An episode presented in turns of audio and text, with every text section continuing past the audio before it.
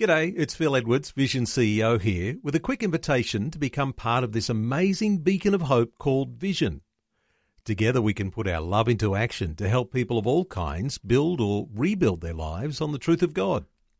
Please consider the part you can play during our upcoming Visionathon appeal, remembering that it's your support that makes Vision possible, including this podcast. 2020, bringing a biblical perspective on life, culture, and current events. Weekdays on UCB's Vision Radio Network. Find out more at vision.org.au. Um, my uh, connection started back in 1961 uh, when my father died.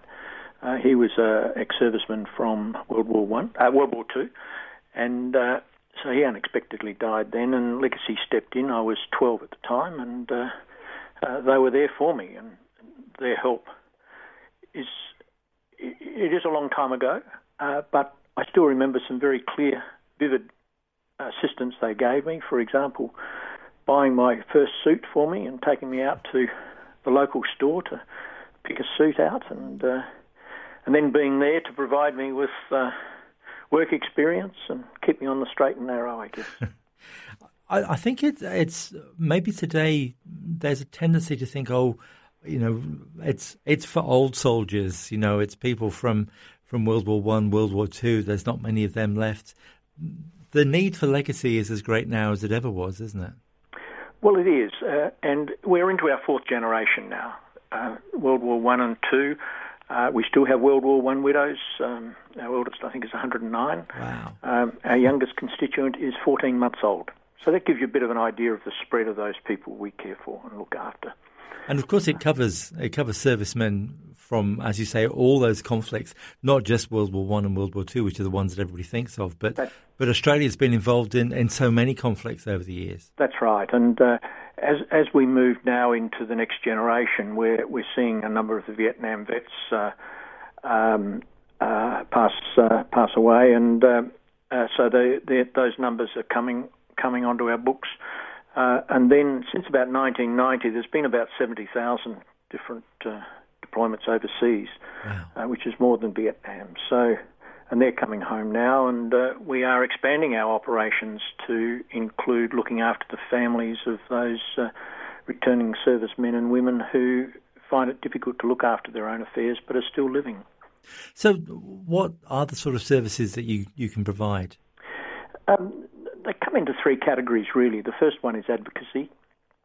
Uh, one of the first things that uh, often the family is looking for, uh, particularly in if if there's uh, or even death or disability, is to uh, endeavour to get the best uh, available pensions for the family through the government processes. So that's that's number one.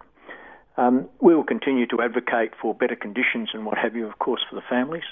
The second uh, area is uh, welfare support, and this comes in all sorts of different uh, categories. Um, uh, but uh, uh, and the third one is social isolation, which is more prevalent, you might think, in the older ladies, um, and so we provide a lot of social connections there. But also, it's a matter of connecting up the younger widows too with their local contemporary group.